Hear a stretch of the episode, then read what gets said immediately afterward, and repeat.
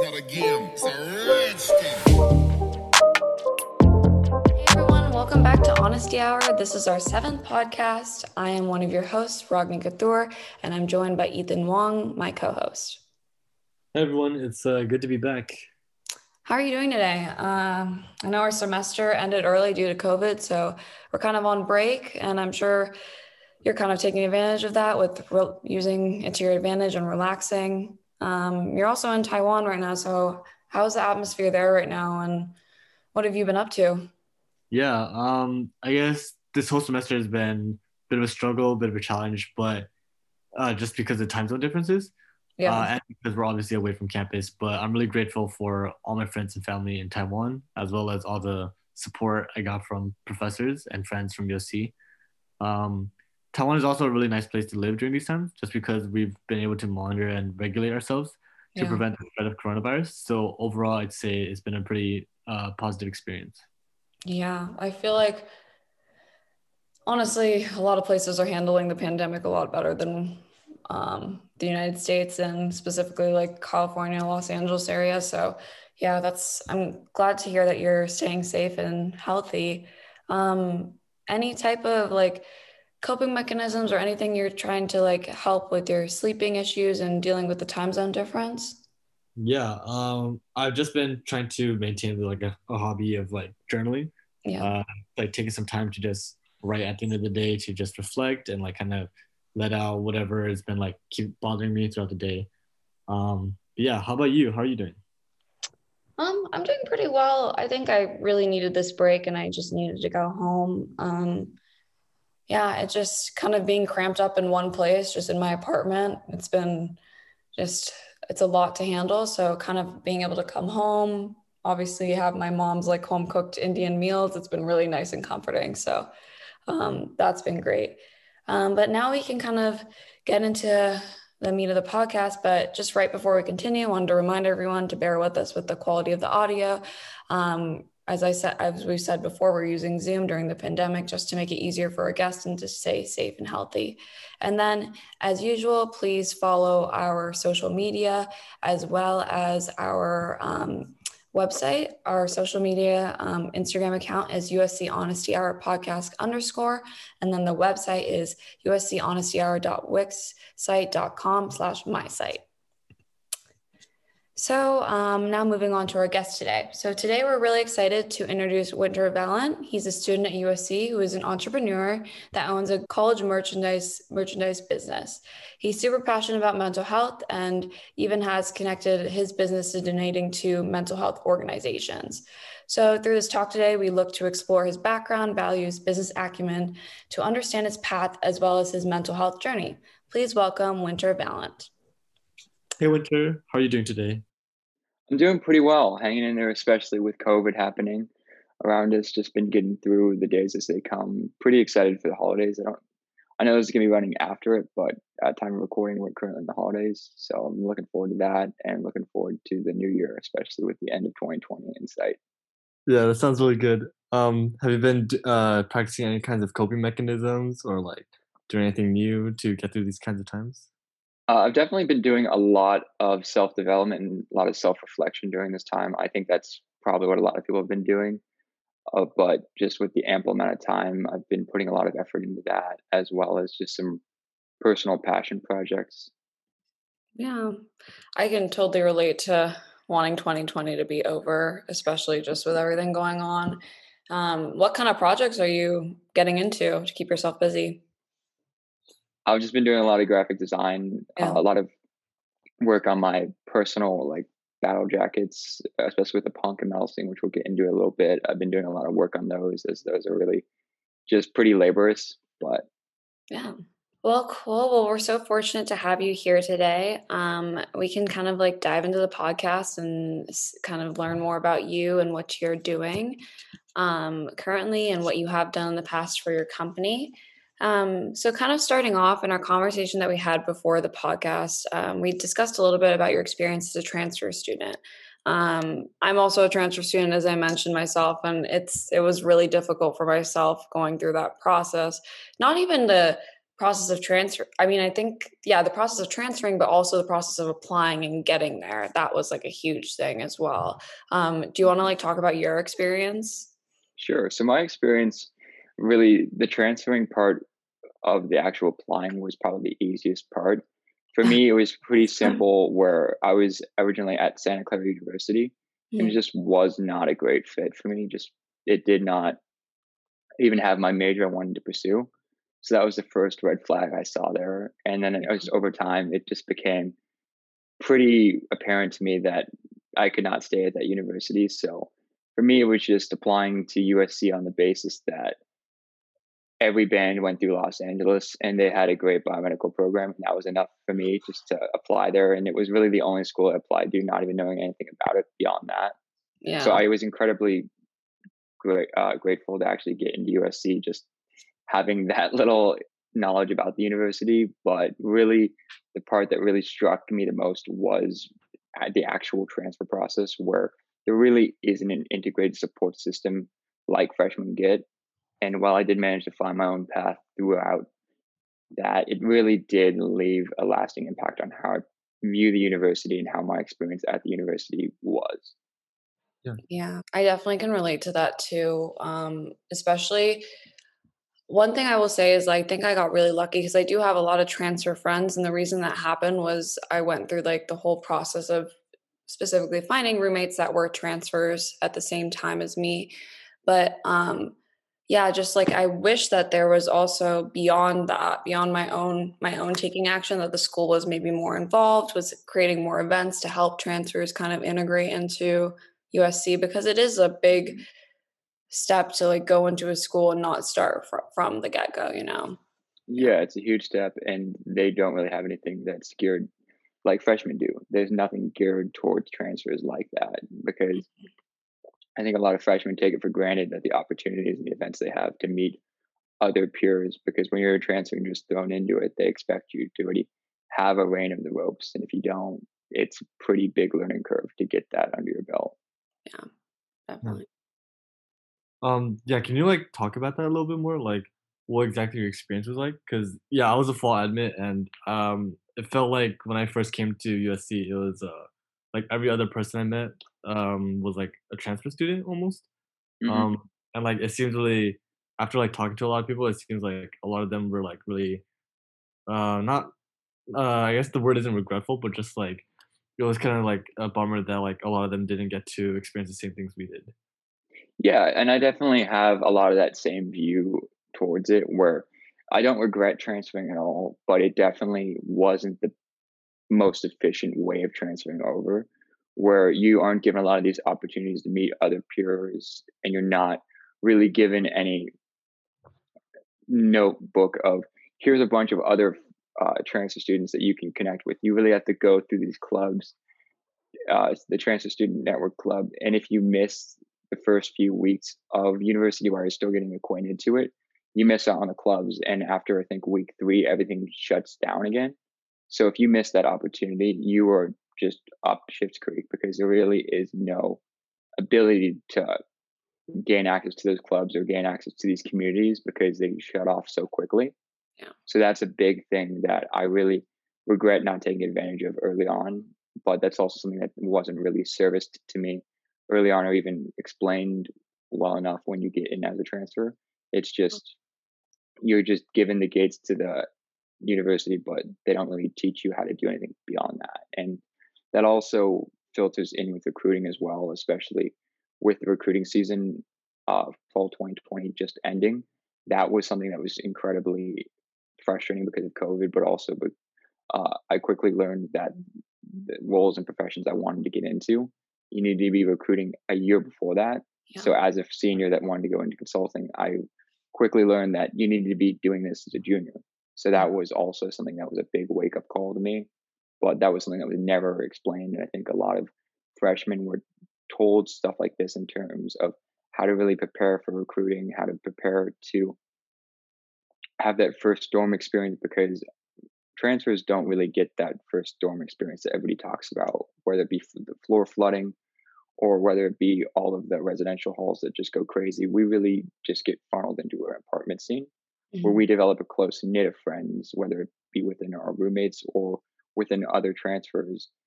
Uh, but beyond that, it's pretty hard to really break out of that scene Yeah. unless you take the actions to do so.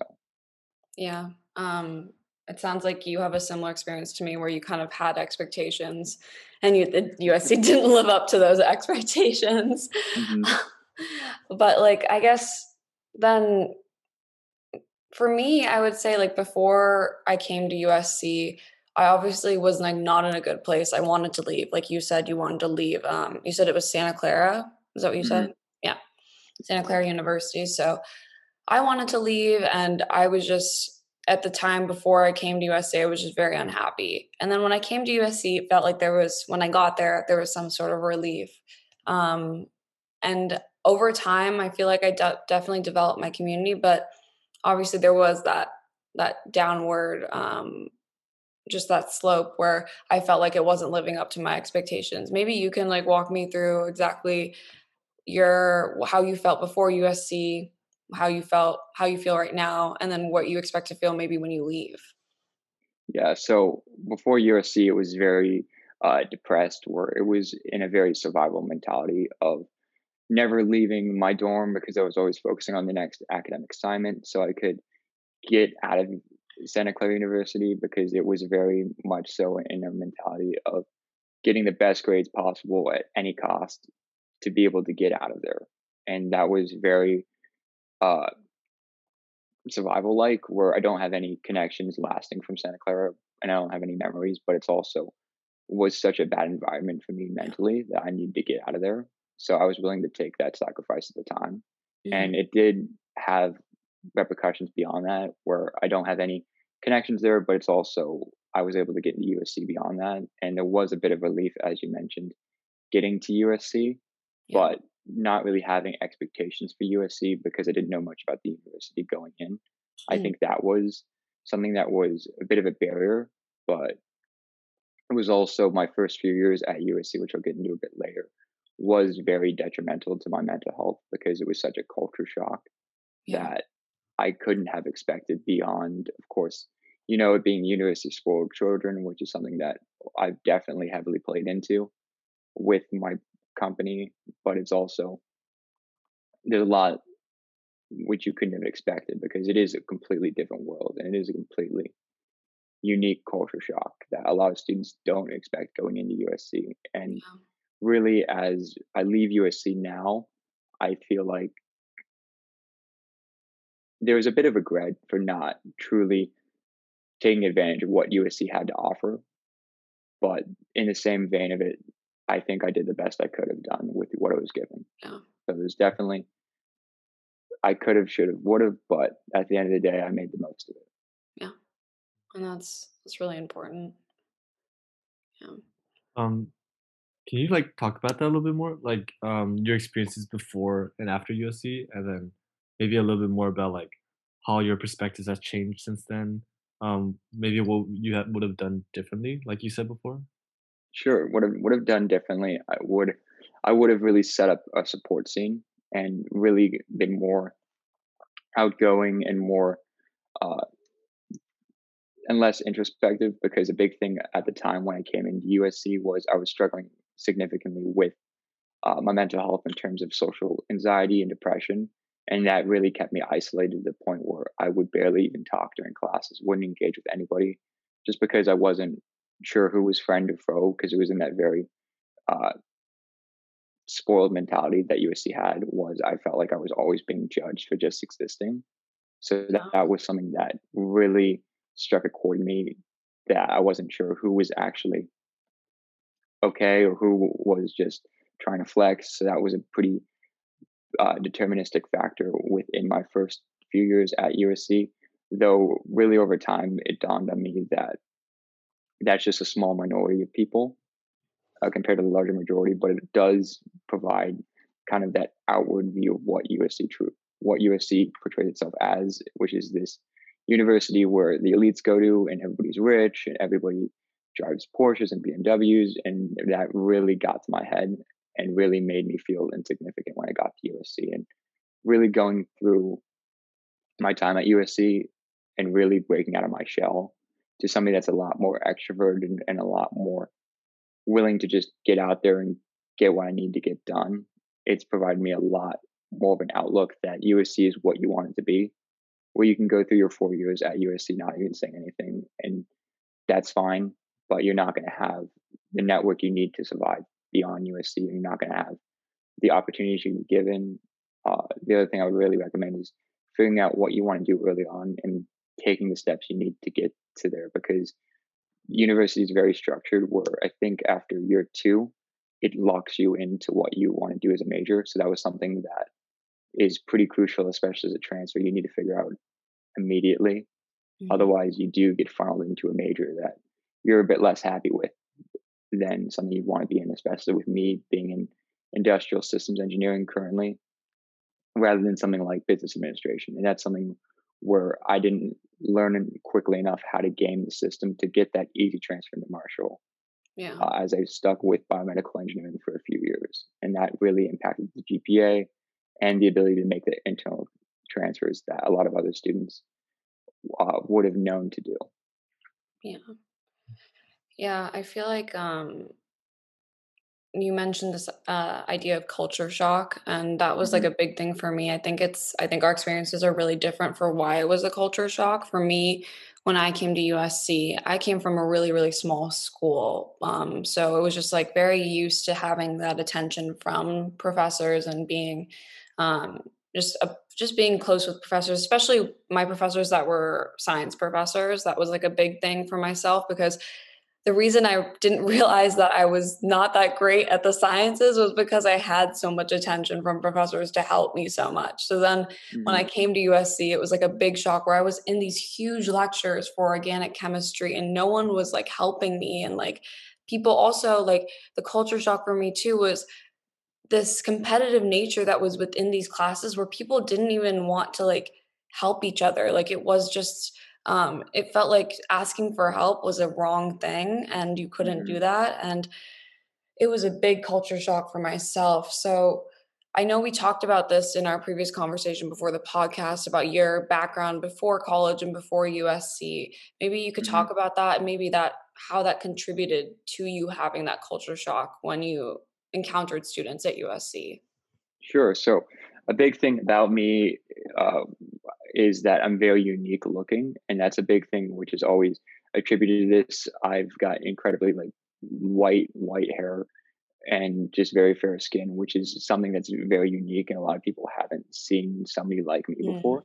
So that was a big thing that really played into this, where I always felt like people were staring at me and judging me, yeah, just because I stood out, and that was something that really fed into this culture shock where I always felt like the center of attention, not egotistically, but just by environment, uh, by the environment, just because I stood out.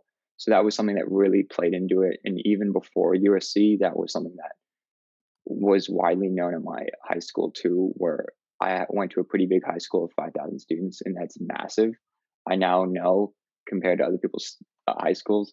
So I was kind of used to that size, but it was just always standing out there without even saying words there. I would always be known there. Even today, people know my name just because I was unique.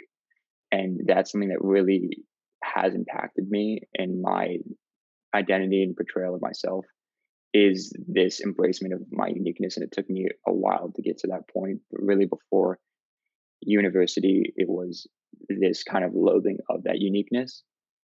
And really combining that with mental struggles as well as my situations I was in before USC, which was a lot of dealing with being homeless at times. That was a big component that really played into my mental health state at that point in time, as well as personal development as it was around the time where I was still developing. So those were two big things that really impacted my development prior to, uh, to university how did you go through that journey of like kind of finding that self-acceptance and like um just being more loving of yourself and your own identity whether it be like physical appearance mm-hmm.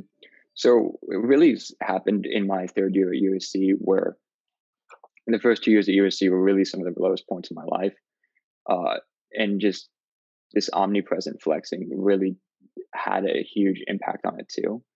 And it really caused me to grow numb to who I was at the point in time because I was having panic attacks almost every day on the way to classes.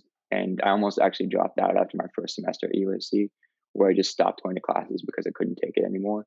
Uh, but what really happened in my third year was my first year was when I founded Spoiled Threads, and that was something that really got me out of that mentality where it pushed me to really focus on more than something than myself because that was aligning myself with a mission that I deserved to be here just as much as anybody else did.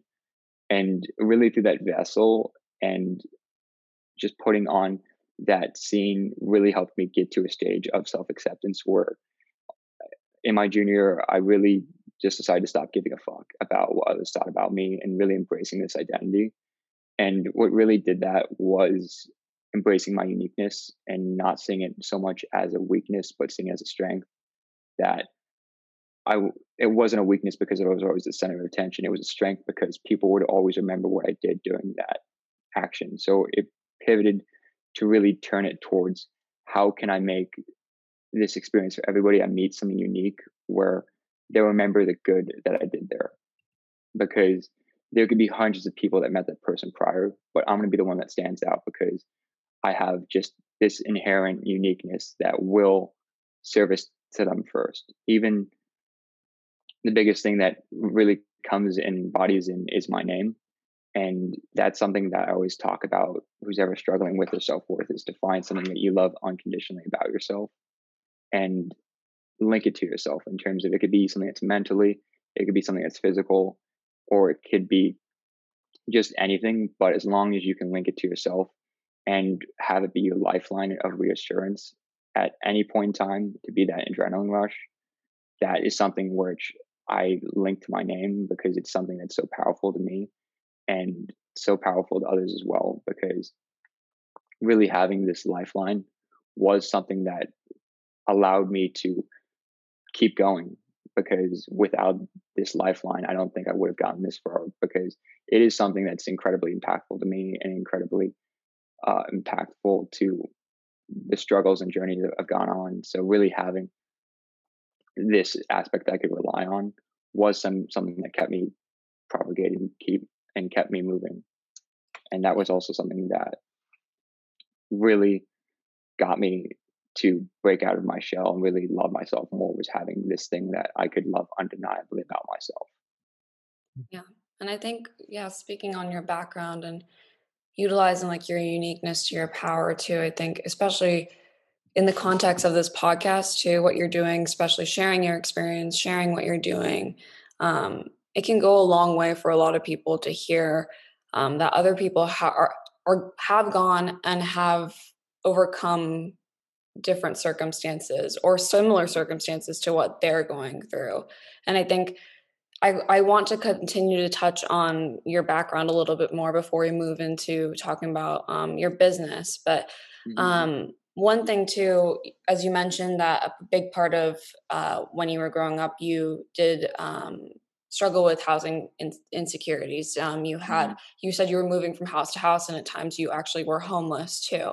Mm-hmm. Um, and within my research before um, this podcast, I found that um, according to like the Substance Abuse and Mental Health Services Administration, 20 to 25 percent of the homeless population in the United States suffers from some form of severe mental illness. Um, and just also just touching on like as we know that um, mental health is a big problem within the homeless community um, during your time when you were going through this experience were you able to kind of see why these statistics were accurate? Like why people were and yourself um, struggling with mental health problems while having housing insecurity?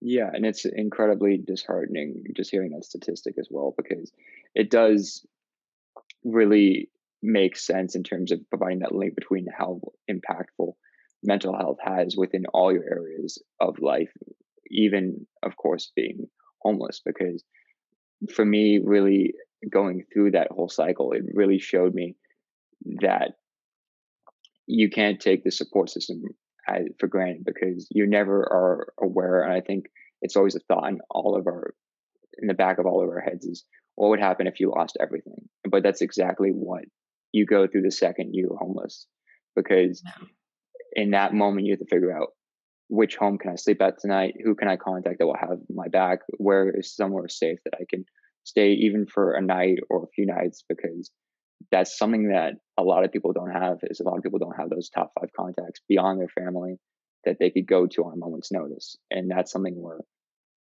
not having that network will only further propagate this issue in terms of if you're not giving somebody a chance to get better, they're just going to be pushed to the sides and pushed out of view of society because society labels everybody like that as an outcast. And they just like to push them to the side. So they're out of the perfect view of Los Angeles and Santa Monica.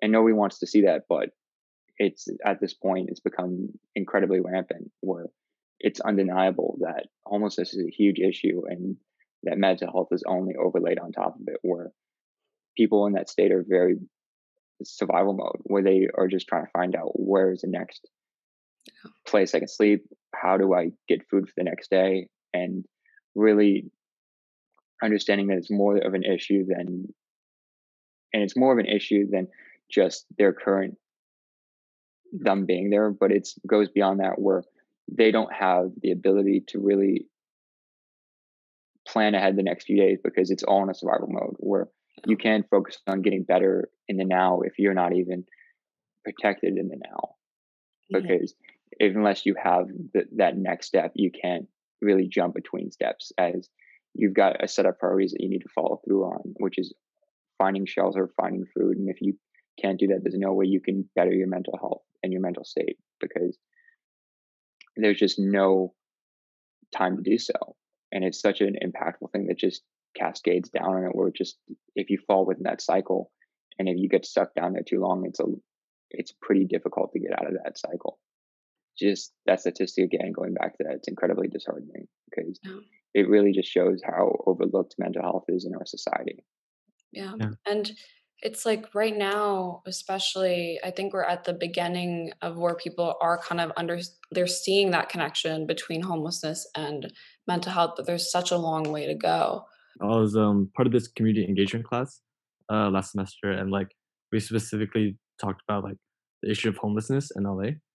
Mm-hmm. Um, and um yeah it's like exactly what you said right like um in regards to mental health like people who are dealing with mental health issues who become homeless it's like a never ending cycle where like you uh, are dealing with these severe mental health issues but then you're mm-hmm. homeless and because of that it kind of exacerbates the issue makes it even worse because you're constantly like anxious about the future like where you're going to live next where you're going to get your next meal and in some mm-hmm. cases um some of the people that we talk to uh, in this class like they don't have those kinds of support networks to begin with like maybe their family members have passed away or their family members just have stopped supporting them so mm-hmm. mm, i think like a lot of people kind of also like don't realize how unfortunate and how like difficult these kinds of situations can be especially because we've never experienced like what it's like to actually lose such an important necessity like shelter um, mm-hmm. and you only mm-hmm. realize how hard it is once you've actually experienced it. Especially yeah, too. Oh, go ahead. Oh, so I was just gonna say, especially too. One thing um, that I learned in one of my classes at USC, it was a general education class, is that as people kind of since people have not experienced this and it's not affecting them directly, they see that statistic as only a number. They don't see it as people. So that's why it's this is such an ongoing issue, is because it's not humanized enough and that is a huge thing as well and kind of going off of that um as you said like and you and ethan both touched on it how it is hard to be able to help yourself in terms of your mental health when you are homeless because you're just trying it's a survival mode was there any type of help that you wish you had whether that be could be from family friends the government um, any type of institution was there any help that you wish you had um, and maybe you can also kind of discuss who you actually reached out to for that help. Mm-hmm.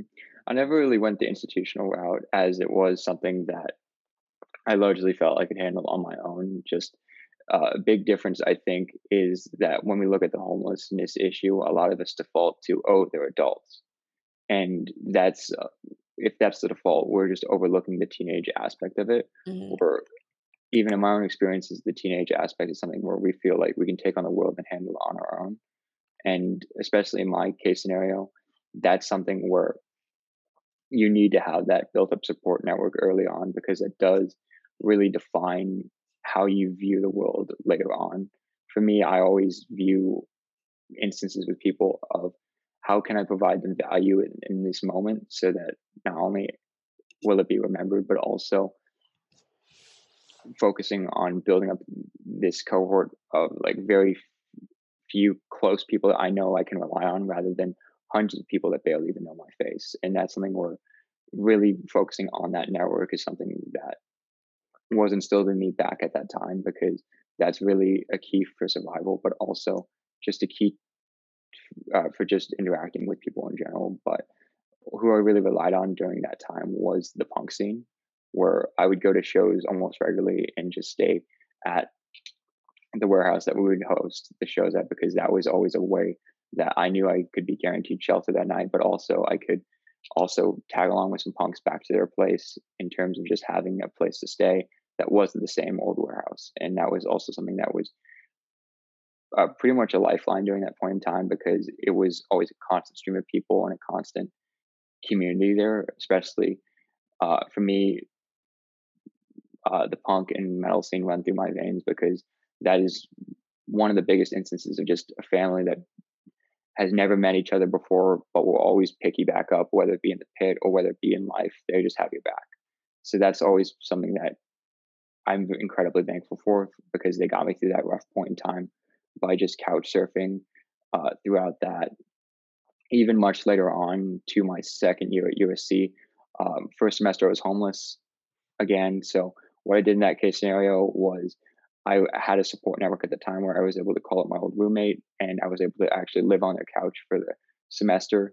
So that was something that was very apparent to how these things go, where you need to have that network so that you've got a couch to sleep on at the very minimum, because that is going to be the defining trait of really getting through these periods of time. Because as long as you have your basic necessities of a place to stay, that allows you to go so much further to be able to provide how can I get this next step, whether it be learning how to network with people to get a certain instance. In this case, it was finding the next place to sleep, or it being how do I progress to the next stage, where it being how do I work to get some pay, to get some food. And that was just helping out with audio and lighting at these punk venues and the punk shows. So that was a big thing that really filtered into that as well. And that was a community I really heavily relied on during that time. Um, could you like talk a little bit more about like how you became involved in the punk scene and also like what your experiences were like overall? Um, and just yeah, like because I feel like it's such a um niche scene that like not a Mhm. people a lot of people would experience. Mhm. Um, so could you like tell us a little bit more about that?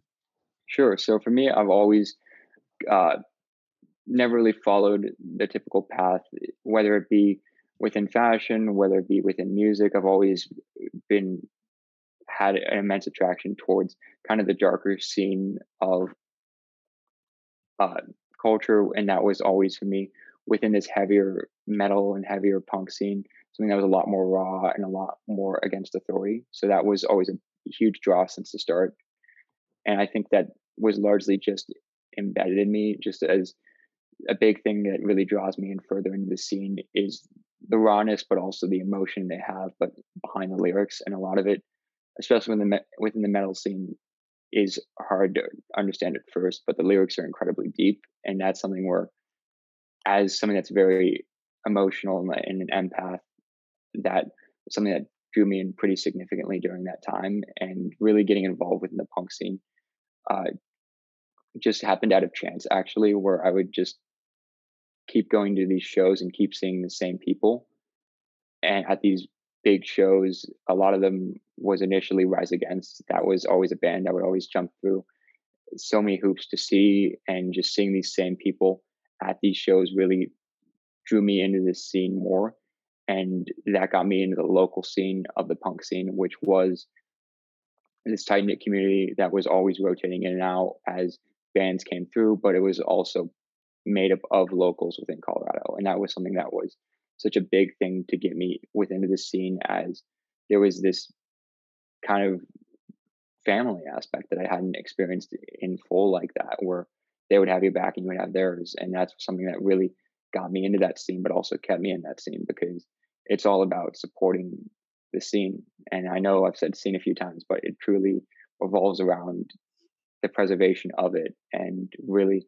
the bettering of those around you. So that was something that really not only got me into it, but kept me in it. Yeah. It's very interesting to, to hear about all of these different experiences and different parts of your background. Um, I guess like going now, like from there to transferring to USC. Mm-hmm. Um, I know that you said like in your first semester it was really difficult for you. You were even thinking of dropping out. But um, as we can see, you are at USC right now, and you said you found like you found your group of people. So how are you able to kind of navigate USC and find your people, um, especially coming from a background where you said you were in this niche scene? Um, and also coming from a background that's drastically different from um, what people at USC are like and what they're interested in. I mean, I feel like USC does follow this mold of following like the status quo, you know, and mm-hmm. very not really stepping out of the bounds, kind of following and stepping and just stepping, just following each other's steps. So, how did you find your people? For me, it was really just being myself and really make that transition as you mentioned is i've always had an internal drive in me where it's just i know what i want and i'll do anything i need to do to get it and that was something that really defined my pathway from being just a local punk uh, to getting here and a lot of it really relied on what i wanted where i always knew i wanted to make a, a difference on a grand scale and to get there i realized pretty early on that i had to stay straight edge and not do all the drugs and alcohol that was around me within these houses because I knew that that would be a pathway down.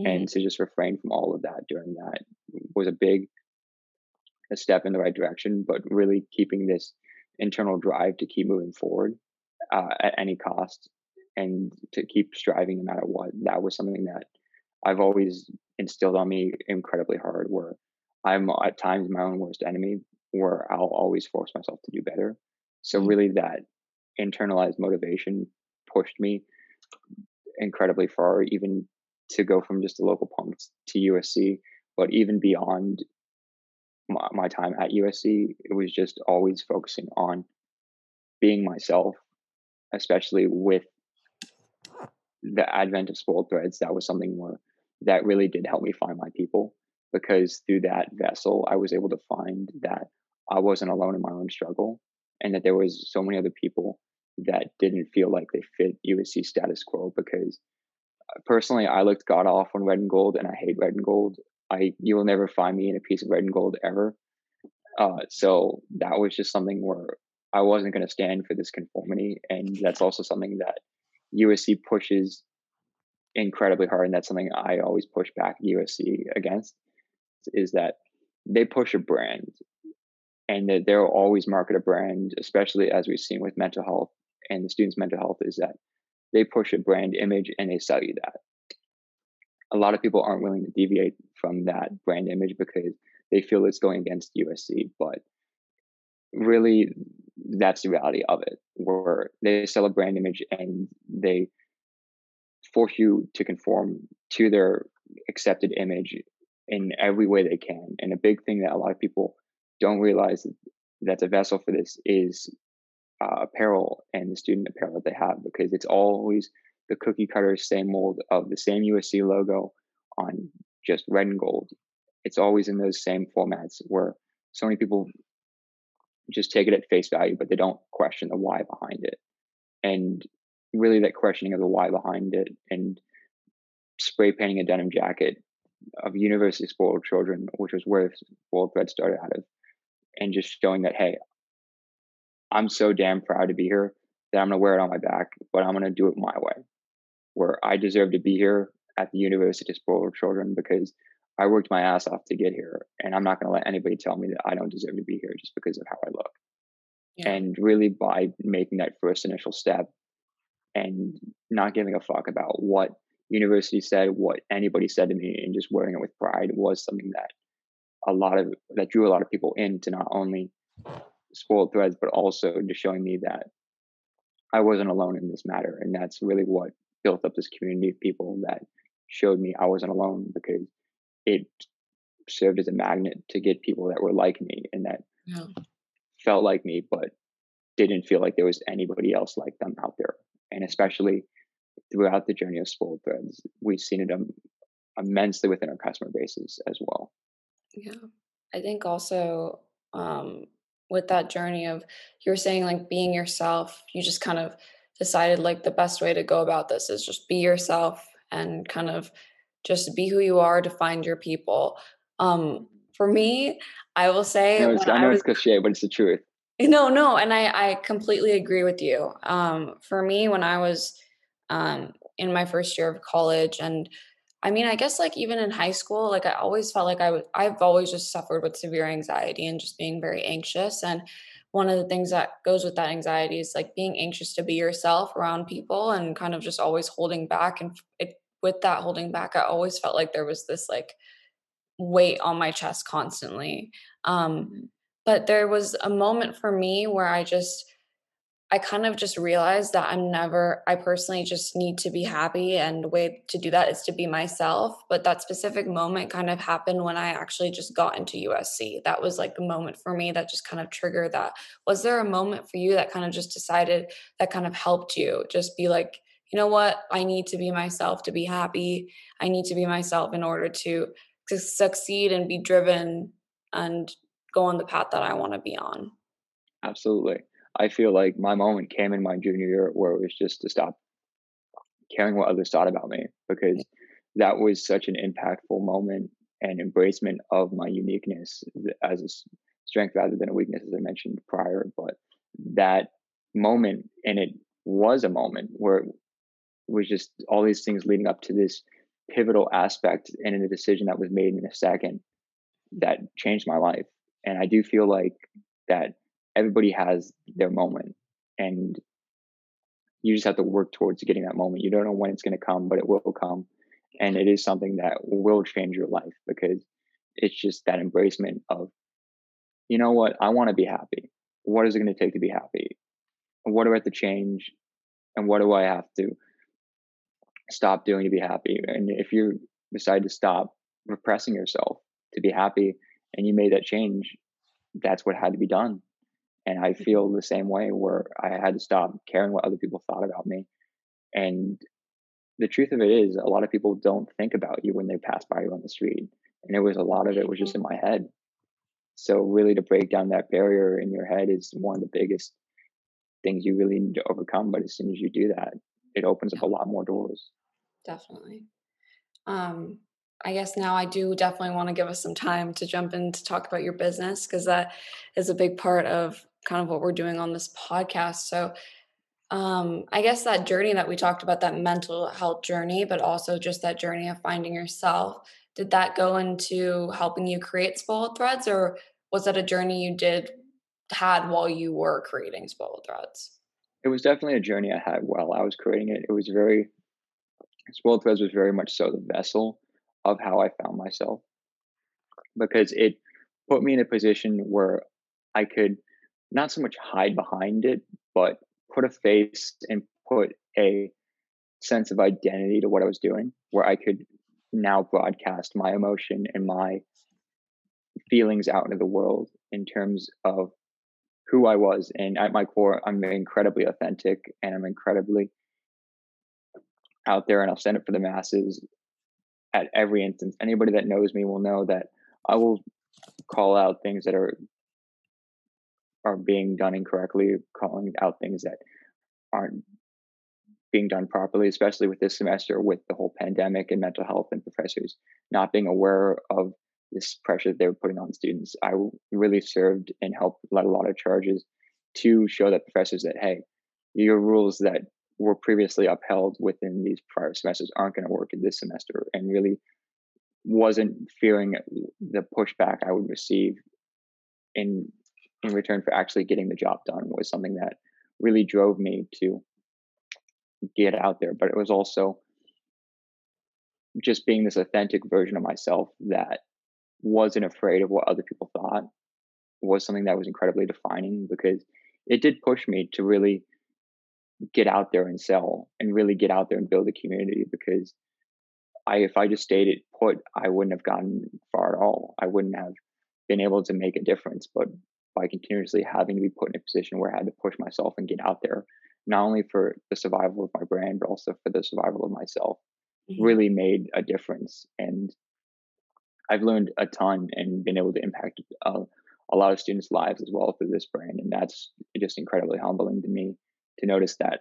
I made such a difference because I was able to overcome my struggles, but also that this vessel went beyond myself and that actually helped other people overcome their struggles and especially the acceptance that they felt at USC. Um, could you talk a little bit more about uh, how you started Spoiled Threads and like, um, like a question I had specifically was more about um how you came up with the idea of uh, developing a clothing brand to promote your message. Sure. So Spoiled Threads started with a denim jacket that I spray painted University of Spoiled Children on the back of it, and for me, it was uh, really embraced the kind of the ruggedness of the punk scene as well as the metal scene with its grunginess as well as its anti-authority aspect in terms of taking something and just throwing it in your face that at this point you could no longer deny it where usc has always had this notion of it, that it's the university of spoiled children and for a large part it was and it still is perceived to be so mm-hmm from an outsider view. And that's something we're really embracing that, especially while we're at USC, especially during the first few years where it was still very rampant, was something that a lot of people hadn't seen before. Nobody had actually seen it before on a jacket. It had always just been put into words, but nobody had ever seen it on a piece of clothing. Nobody had ever seen it in front of them. So by being able to really put it in front of them, I think that made a huge difference that now it had manifested beyond just a thought and it was in front of them where they could no longer deny it. And I think clothing has always, for me, been a vessel of self expression where self expression is incredibly unique and is defined by the person that wears it and whatever emphasis they want to express. But it's also something that is unique to each person. Where for me, it was my vessel of self expression, but it was also a vessel that I felt most comfortable in pursuing and the ease of actually manufacturing a product in it in the realm of apparel. So that was a few key factors that led it to be apparel first, but it was also incredibly accessible to the masses where t-shirts, jackets, it's very easy to make and it's very easy to get out there in a short amount of time. So those were very uh, essential things that really led to that decision. Yeah. Yeah, I definitely feel that. Like when I was a freshman, like I remember all the merchandise that were student made were like stuff like Baby Yoda stickers or all this other very much like money making stuff. Mm-hmm. Um, but yeah, your brand is like so unique in the sense that like it's actually um promoting a message that's like more opinion based, I guess, and like mm-hmm. it's actually like yeah meaning behind it.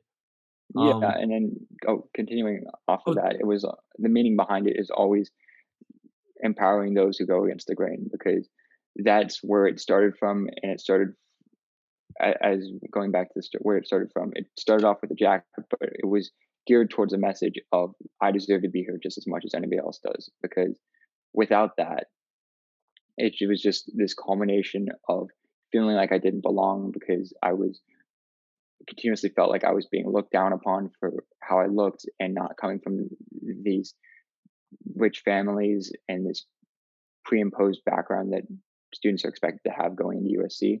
So that was a huge push to how the brand was created from that, but really just emphasizing that it did take the subcultures of the university and it was going beyond what the university would ever provide because the university provides a brand image. It doesn't provide a form of self expression.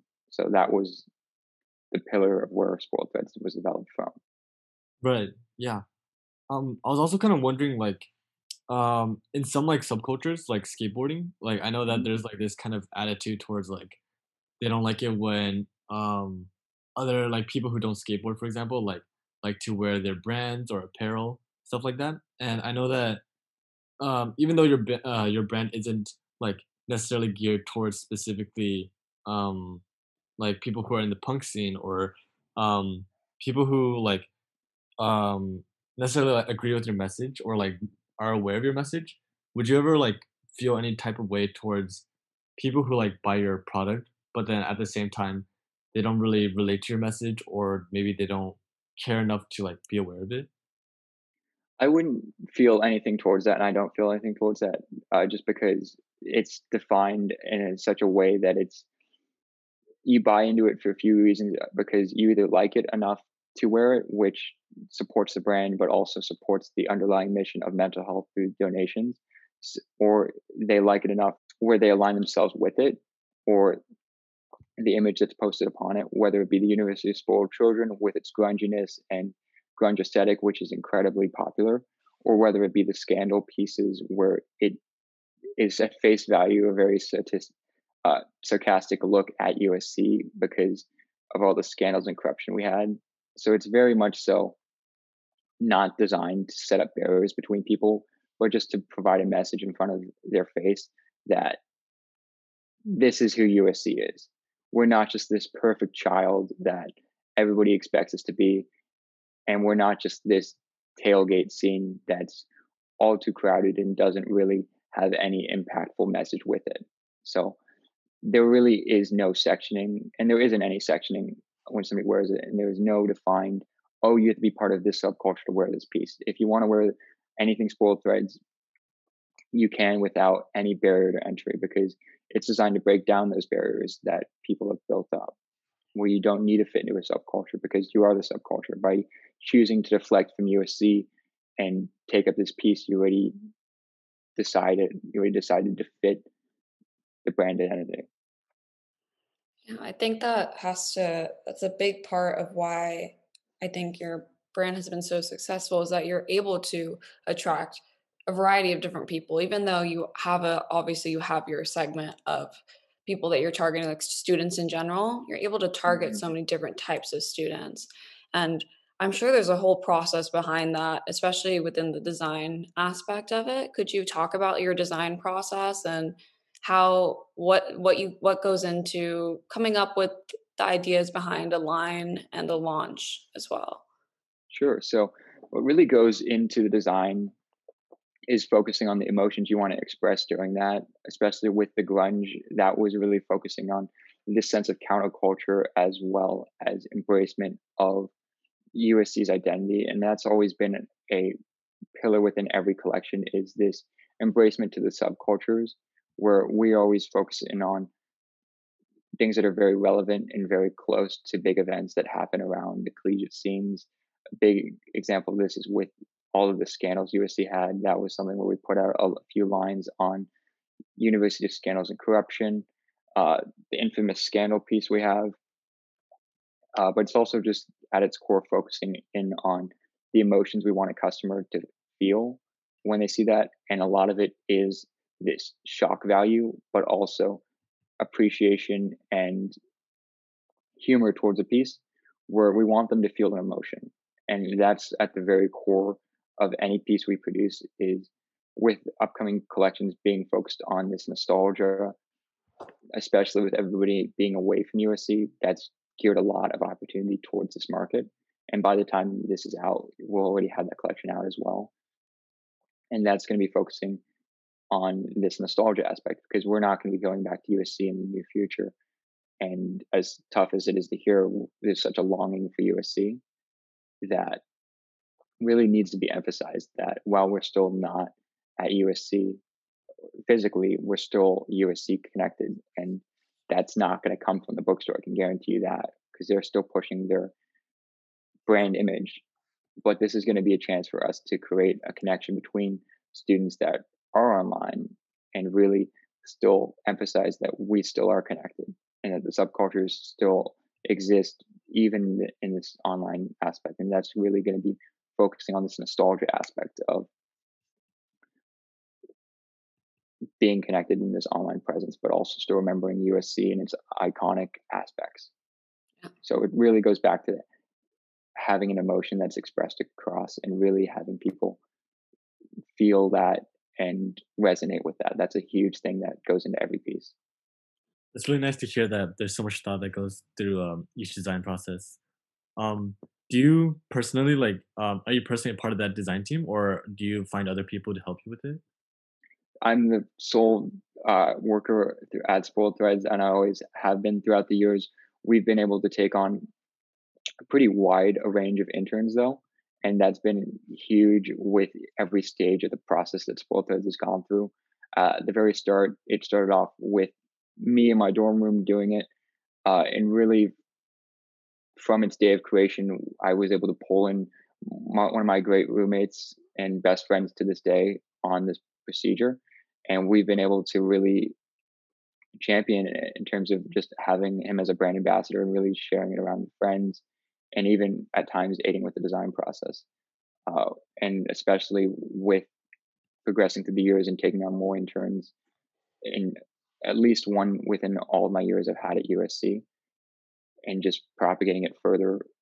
Though I definitely have the, I definitely have had the most impact within the brand direction and the authority of where the brand has gone, as well as growth. Though this most recent semester and summer, I took on three interns, four interns that made substantial developments and progress in really adapting to this COVID scene. And I feel like without the interns that have been able to be so impactful, I don't think Spoiled would have gone to where it has been today. Especially Yeah. with, I think one thing to attribute the success to, and I'm sure, um, I mean, I I know that this was you doing all of this work to create this brand image. Um, a lot that goes into creating a brand image is marketing. Um, and we talked about your marketing strategy, and a lot of it, starting out from the beginning, was just kind of getting, just kind of going into the marketplace, I guess, or going into just to be around students and just promoting your product to them freely, doing it yourself. Could you talk Mhm. about that marketing strategy and the evolution of it to where it is right now? Sure. So, as I mentioned prior, I started off at USC as a biomedical engineer with pretty much no business experience on a consumer facing side with product development. Uh, while I've had had a prior entrepreneurship venture, it was focused more so within software side. So this was completely new to focus in on something that was more so consumer focused. So for me, it was just getting the product developed and honestly learning it as I went along because I didn't have any business courses at the time, which really taught me how to do product market fit or how to correctly market things. It was really just trial by fire. And for me, it was just wearing it around and people asking, Hey, where'd you get that? I've, what size are you? And just pulling it out of my bag and just doing transactions right there on the street. That was a big mm-hmm. thing of where we would, where we actually started off from. And as we progressed on further, especially with game day coming around, that was a big aspect of marketing where we really wanted to create something that was experience oriented. So for the fall 2019 uh, football season, we created uh, a whole band tour uh, based around football season. So we created a Legion of Troy stadium tour. That's what we called it, where it was designed like a band tee tour shirt, but it had all the football dates on it. And we made that our experiential thing where we would pull up to all the game days with this really ragtag punk merchandise booth where we'd have the two massive grates on the sides with clothing hanging off of those.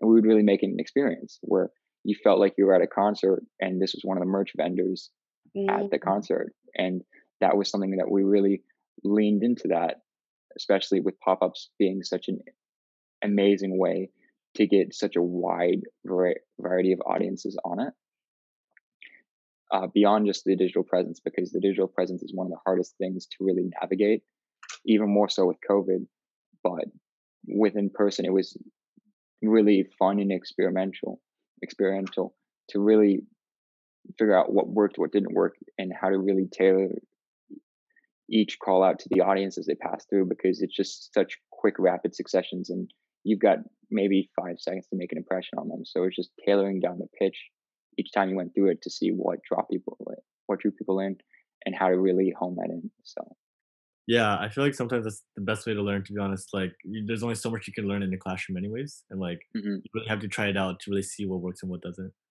a hundred Um, percent, I think the best way to learn is just to get out there and do it because, as you mentioned, that's the only way you're going to actually learn is you just have to get out and do it.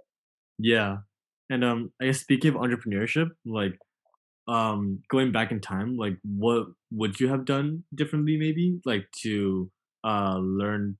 I'm not sure if learn better is the best way to say it, but just like maybe do better, and like how would you suggest someone who would want to pursue these kinds of entrepreneurial pursuits? Um, what would you suggest them to do? Looking back on it, I would definitely have put a lot more emphasis on the digital marketing scene. That was something that should have been done from the start, but it was uh, just something that I never truly understood. And especially with a fully COVID time, that's something that's even more apparent now, where digital, I mean, in person presence was 90% of our revenue because we could easily roll up on a Thursday to traffic. Trousdale and make a thousand dollars just without any prior marketing. So that was something that was so impactful by just being there on a personal presence that doesn't translate over to a digital scene. And I really would have loved to have learned how to do that more so in a digital presence and really have that cultivation of a community that is reflected on the digital side because we have it on the in-person side but just that digital side is so tough to navigate and really manufacture though really in terms of what i would suggest any entrepreneur to do is just go out and do it because you're not going to learn in the classroom. You can learn the basic aspects of a business model canvas and how to really engage with customers but you're never going to learn what actually works until you get out there and learn what works what doesn't work how to pivot how to pitch enter yourself into any competition you can and just get out there and do that because that's how you gain exposure that's how you gain direct insight audience and direct insights from people and audiences to figure out what's currently not working with the company what can be changed and how to really enact on those changes. And i feel like that's significantly harder within covid though it's still possible. It's just about having that defined value proposition and there being a market need for it. That's another thing i'd really recommend is just doing prior market research to make sure that there is a substantial market for your product and that there's enough of a niche around it too that it will be sustainable. Right. And I guess um like in terms of market research, like how did you come to find that like there was a uh, student demand for your t- kind of product? it really happened by chance as mentioned the, the company started from my own struggles and i just did it in terms of as my final like i deserve to be here i never would have expected it to go beyond what it did but as it grew and as we got sales that's when it slowly became a reality in terms of okay where else can this go and it really came down to looking at other market research in terms of other competing brands within the scene. What were they doing for success? How could we differentiate ourselves from those other scenes? And the other competitors within the market are purely just game day scenes, which is pretty obvious in how Spoiled Threads differs itself from them as we offer something for both genders as well as really focusing in on the everyday piece rather than the tailgate piece and really focusing on providing a actionable value proposition, which is really being able to empower those who don't follow the norm, which, as you've seen from the bookstores, is very much so selling a brand image rather than expression of your personal identity. So that was really apparent within the first year of creation that we were onto something and also that we had a defined identity to who we were and to really make actionable uh, decisions and actions upon that. Yeah. And I, one thing I do want to touch on too, um, as you keep mentioning, the whole idea behind this brand is like defining your own path, um, supporting those who are willing to kind of step outside of the box. And you've kind of showed us that also um, that you've embodied this also within the business plan that you've kind of taken on to with that entrepreneurial spirit as well as um, that marketing practice that you mentioned that whole concert idea that's kind of going outside of just regular practices and things like that. Um, and it's one thing too that we haven't talked about yet is also kind of the financial structure of the company that you are mm-hmm. um, that you have and that's like also a main reason that we have you on this podcast too is that you are um, donating a lot of the money that you're gaining from this business um, to help with mental health. Could you talk about that a little bit? Yeah of course. So up to this point in time we've been donating 10% of all proceeds to the Jed Foundation within los angeles combating teenage mental health and going forwards, I made the decision within COVID to, from this point on, to donate 100% of all proceeds moving forward to the Jed Foundation because it dawned on me that even my mental health has really slipped during this time. And it's something that I never would have thought could relapse because this is an unexpected time for anybody. And nobody could have predicted this, especially with COVID being such a destructive force to so many brands like myself and just and people losing everything and that just it, it, it pains me really hard. It's just something that's been through that and losing everything. And my decision beyond that was to use my platform in any way i can to make an impact. And my best way i saw that was just really taking every step i could and doing everything i could to help out those in the situations. And that's really what led to the decision to not do 50%, but do 100% to really drive the point home that I'm going to be doing everything I can to make sure that people in the situation are given a benefit and they're not just subjugated during this time. Because if we're struggling, I can only imagine what people that are experiencing homelessness and also just within the, teen mentality of this with the whole pandemic weighing down on it. It's just it's it's just heart disheartening because like from personal experience i don't know how the i don't know if i'd be able to do it again.